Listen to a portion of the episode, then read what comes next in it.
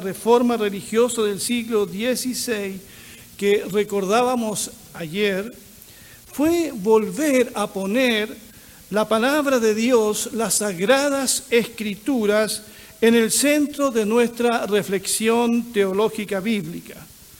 Por eso hemos acuñado la expresión la Biblia dice y no la Iglesia dice. La declaración de fe de la Alianza Cristiana y Misionera en una de sus partes dice lo siguiente, comillas, creemos que las Sagradas Escrituras, Antiguo y Nuevo Testamento, son inspiradas por Dios, las cuales testifican del encuentro de Dios con el ser humano en la historia y son la fuente de la misión, fe y conducta. Cierra de comillas. Entonces, creemos que la Biblia es la autoridad suprema y final en asuntos de fe, en asuntos de ética y de práctica cristiana. Creemos que la Sagrada Escritura es perfecta, es infalible y eterna. Y nosotros los cristianos evangélicos siempre nos hemos jactado de ser el pueblo del libro por excelencia, el pueblo de la Biblia. La proclamamos como la palabra escrita del Señor, porque en ella Dios se nos revela, nos da a conocer sus planes, sus propósitos, se revela Él mismo en su palabra, pero también nos revela su voluntad para nuestras vidas.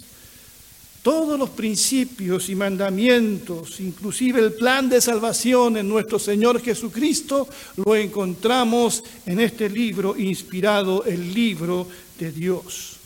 Por eso la Biblia es para nosotros el libro de Dios. Y damos gracias a Dios porque la mayoría de los cristianos, la mayoría de nosotros tenemos acceso a una Biblia, por lo menos acá en Occidente o aparte de ella. Versiones de ella hay muchas, hasta en versión digital, pero a pesar de nuestra jactancia de ser el pueblo de la Biblia y de tener acceso libremente a ella, hoy por hoy sufrimos de un analfabetismo bíblico bastante preocupante. Qué pena es que muchos cristianos, y seguramente algunos de los que me están escuchando en esta mañana, veneran este libro. Algunos hasta lo idolatran. Otros lo usan como amuleto, pero casi nunca leen este libro, ni menos lo estudian como debiera ser. Pocos cristianos serían capaces de citar de memoria 2 o 3 versos que nos hablen de Jesucristo como Salvador, por ejemplo. ¿Podría citarlo usted ahora mismo? ¿Podría citar en su mente 2 o 3 versos que hablen de Jesús como Señor y Salvador de nuestra vida? ¿En qué libro se da una descripción de la armadura de Dios? ¿Puede usted decirlo? Delante Diego nos habló de eso.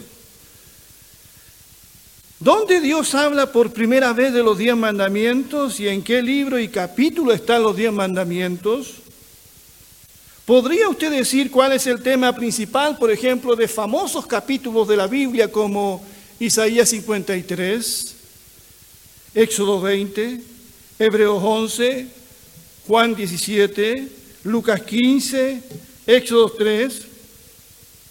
Son capítulos muy conocidos. Si usted relacionó esos capítulos con alguna historia, con alguna enseñanza, conoce entonces la Biblia. ¿Quién dijo es necesario que Él crezca y que yo disminuya? ¿Quién declaró yo sé que mi Redentor vive y al fin se levantará sobre el polvo? La gran mayoría no sabe quién lo dijo y menos dónde se encuentra. ¿Qué pasaje, por ejemplo, de la Biblia usaría usted para llevar consuelo a una persona que perdió a un ser querido en esta pandemia? ¿Qué verso usaríamos de la Biblia para motivar a predicar el Evangelio en otras latitudes?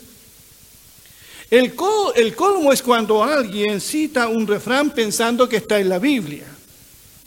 A quien madruga Dios lo ayuda. Muchos piensan que está en la Biblia. O dime con quién anda y te diré quién eres. O el famoso refrán, ayúdate que yo te ayudaré. Somos la generación de la revolución digital de la Internet. Tenemos acceso a un caudal de conocimientos increíbles, pero a pesar de eso, somos la generación que menos conoce el contenido de la Biblia y sus enseñanzas. Este analfabetismo bíblico nos hace presa fácil de tantos falsos profetas, maestros y apóstoles que abundan en las redes sociales, porque no tenemos el discernimiento que tenían los cristianos de Berea, por ejemplo, que escudriñaban las escrituras para saber si lo que Pablo les decía y predicaba estaba conforme a las escrituras. El Señor Jesucristo dijo una vez, ustedes se equivocan porque ignoran las escrituras. Muchos predican otro evangelio y promueven más sus libros que la propia Biblia. Yo les pido que no nos dejemos de engañar con tanto libro que anda por ahí y que no está de acuerdo a la palabra del Señor. En esto digo amén a lo que Martín Lutero dijo una vez. Él dijo: los escritos de hombres mortales nunca podrán compararse con lo divinamente inspirado. Debemos ceder el lugar de honor a los profetas y apóstoles de la Biblia, manteniéndonos en actitud humilde a sus pies al escuchar sus enseñanzas inspiradas. En esta época tempestuosa, dice Lutero, no quisiera que los que leen mis libros les dedicaran los momentos que de otra manera usarían para la lectura de la Biblia. Hoy muchos cristianos recurren en primer lugar a la Internet para buscar información sobre un tema bíblico y no a la misma Biblia. Hoy es más fácil y cómodo, por ejemplo, ver una novela en la televisión sobre José o Moisés que leer su historia en la Biblia. Y usted sabe que Hollywood, con el afán de vender, a veces manipula el relato y lo acomoda. Muchos dicen, ¿para qué leer algo en la Biblia si puedo ver la película? No son pocos los cristianos evangélicos también que han alcanzado grandes logros académicos y profesionales. Y gloria a Dios por eso. Pero en cuanto al conocimiento de la Biblia, todavía están en primer año básico. ¿Cuánto usted conoce la Biblia? Sabemos que muy pocos la leen porque leemos mucho menos que quienes nos antecedieron. La Biblia no es el único libro que la gente ha dejado de leer.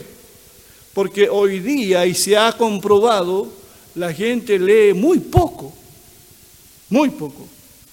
Y tenemos otro problema también. Leemos, pero no entendemos. En Chile, cerca del 5% de la población es analfabeta. Pero el 44% de los lectores en Chile son analfabetos funcionales. O sea, leen algo y no lo entienden. Este informe saca a la luz nuestra realidad. Un 44% de los chilenos no entiende lo que lee. Es decir, solo utiliza este recurso para funciones básicas. Encontré en el libro de los Hechos, capítulo 8, el relato de un hombre que leía y no entendía. No sabemos cómo se llamaba, pero sí que era el ministro de Hacienda de Etiopía. Regresaba a su país, había ido a Jerusalén a adorar. Y Hechos 8, 28 al 35 dice, sentado en su carruaje leía en voz alta el libro del profeta Isaías. El Espíritu Santo le dijo a Felipe, acércate y camina junto al carruaje. Felipe se acercó corriendo y oyó que el hombre leía al profeta Isaías.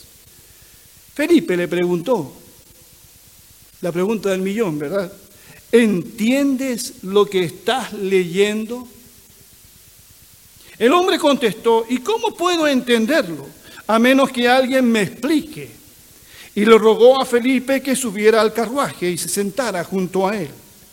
El pasaje de la escritura que leía era el siguiente, comillas, como oveja fue llevado al matadero y como cordero en silencio ante sus trasquiladores no abrió su boca. Fue humillado y no lo hicieron justicia. ¿Quién puede hablar de sus descendientes? Pues su vida fue quitada de la tierra. El eunuco le preguntó a Felipe, dime, ¿hablaba el profeta acerca de sí mismo o de alguien más? Entonces, comenzando con esa porción de la Escritura, Felipe le habló de la buena noticia acerca de Jesús. Qué extraordinario es este pasaje. Un hombre que tiene inquietudes espirituales, toma el rollo, tenía acceso al rollo de Isaías y va leyendo el capítulo 53, pero no entiende nada de lo que lee. Y eso le pasa a mucha gente cuando lee. Pero qué bueno es que un hombre de Dios, Felipe, se acerca y le explica. Y a través de ese pasaje tan fantástico de Jesús, un pasaje mesiánico, lo lleva a tener un encuentro con Jesucristo. Bien dijo el Señor en Juan 5:39, ustedes estudian las Escrituras a fondo porque piensan que ellas les dan vida eterna. Pero las Escrituras, dijo Jesús, me señalan a mí. Las Escrituras me señalan a mí. Sí, amados hermanos y amigos, las Escrituras apuntan a nuestro Señor Jesucristo. Si tú lees la Biblia y la estudias, te llevará al conocimiento del Señor. Cuando Pablo le escribe a Timoteo, le dice también lo mismo, entre otras cosas. Allí en 2 de Timoteo 3:14-17, le dice tú Timoteo, sin embargo, persiste en las cosas que has aprendido y de las cuales te convenciste, sabiendo de quién la has aprendido. Y que desde la niñez has sabido las sagradas escrituras, las cuales te pueden dar la sabiduría que lleva a la salvación mediante la fe en Cristo Jesús. Toda escritura es inspirada por Dios y útil para enseñar, para reprender, para corregir, para instruir en justicia, a fin de que el hombre de Dios sea perfecto, equipado para toda buena obra. ¿Lo ven? El convencimiento de que Cristo es el Hijo de Dios viene de la Escritura. Es la palabra del Señor que nos hace sabios para la salvación que es en Cristo Jesús. Y este libro es tan importante y tan poderoso que nos capacita, cuando lo estudiamos, nos capacita para ser hombres instruidos en la justicia, capacitados para servir al Señor y para toda buena acción. Así que esta reflexión en esta mañana pretende que usted, de una vez por todas, no diga que ama la Biblia, sino que la estudie, la lea profundamente, como los reformadores, como los primeros cristianos. En la Biblia Dios nos habla a cada uno de nosotros y se quiere encontrar con cada uno de nosotros también. La Biblia es el lugar en que Dios se encuentra con el hombre. En Hebreos 1 dice la Escritura que Dios nos ha hablado a nosotros de muchas maneras, de muchas formas y en reiteradas ocasiones. Y en los postreros días nos ha hablado a través de su Hijo Jesucristo, la palabra encarnada, pero también a través de la palabra escrita, la Biblia, las Sagradas Escrituras. Han sido millones los que han tenido un encuentro con Dios leyendo la Biblia. Los testimonios de personas, pero son miles de millones. Algunos fueron transformados por las páginas de este libro, estando en una cárcel. Otros recibiendo un Nuevo Testamento en un hospital cuando éste llegó a sus manos. Para otros, las palabras de este precioso libro los han consolado en momentos de aflicción, los han alentado, los han sacado de dudas, lo han fortalecido. ¡Qué bendita es la palabra de Dios! Oro a Dios para que leas este libro y lo entiendas con la ayuda del Espíritu Santo. En este libro descubrirás, estimado amigo, que Dios te ama, que Dios te busca, que Dios te creó a su imagen y semejanza con un propósito. Dios tiene un propósito para ti. En este libro descubriremos a un Dios santo, a un Dios glorioso, a un Dios soberano que está en control de todas las cosas. Que no te lo cuenten. Descúbrelo por ti mismo leyendo las Escrituras. ¿Quieres tú que Dios te hable? Entonces tienes que ir a la palabra de Dios con humildad. Tienes que ir con fe, pero también con tus dudas. Ven con tus temores y fracasos.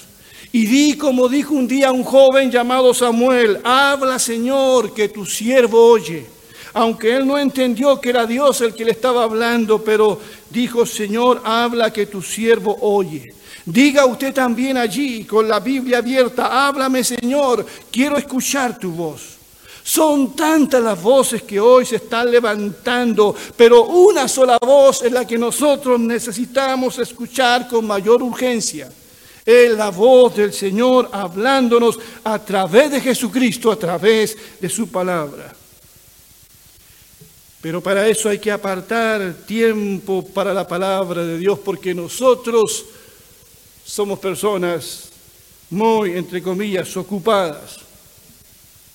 Debemos imitar en esto a María de Betania, que se sentó a los pies de Jesús para escuchar su palabra. Había muchas cosas por hacer, pero eso era lo más importante en ese momento. Si no tienes tiempo para leer la Biblia es porque estás haciendo más cosas de las que debieras estar haciendo. Examina la Biblia, pero deja que la Biblia te examine a ti. Te examine a ti. Una de las imágenes que siempre recuerdo de mi papá fue siempre, y sobre todo cuando era anciano, leer una gastada Biblia que tenía con muchas anotaciones. Y la leía siempre, y la predicaba. Si no entiendes algo, amigo, sigue leyendo y meditando en el libro de Dios, porque no es lo que entendemos de la Biblia lo que nos debe preocupar, sino aquellos que sí entendemos, como dijo alguien por allí. Y no intentes criticar la Biblia, no busques fallas allí, deja que este libro encuentre fallas en ti. Y te descubra, y te diga quién eres, de dónde eres y a dónde vas. Yo sé que muchos han querido desprestigiar este libro, acabar con él. Incluso nos faltaron quienes allí quemaron ese libro. Pero todos los enemigos de la palabra de Dios ya no están. Y los que hoy están ya no estarán. Pero este libro seguirá más vigente que nunca, nos sigue hablando cada día. Y quiero decirle que cada palabra de este libro se va a cumplir o se cumple. Porque la palabra de Dios nunca vuelve vacía. El cielo y la tierra que vemos no existirán, pero la palabra de Dios permanece para siempre. Te aliento a leer, estudiar y meditar en este precioso libro. Comienza por los evangelios, comienza conociendo a Jesús, pero te advierto una cosa, que si empiezas a leer los evangelios, tu vida podría ser transformada por el poder de Dios. Que Dios te bendiga mucho. Un abrazo. Quisiera orar por todos ustedes.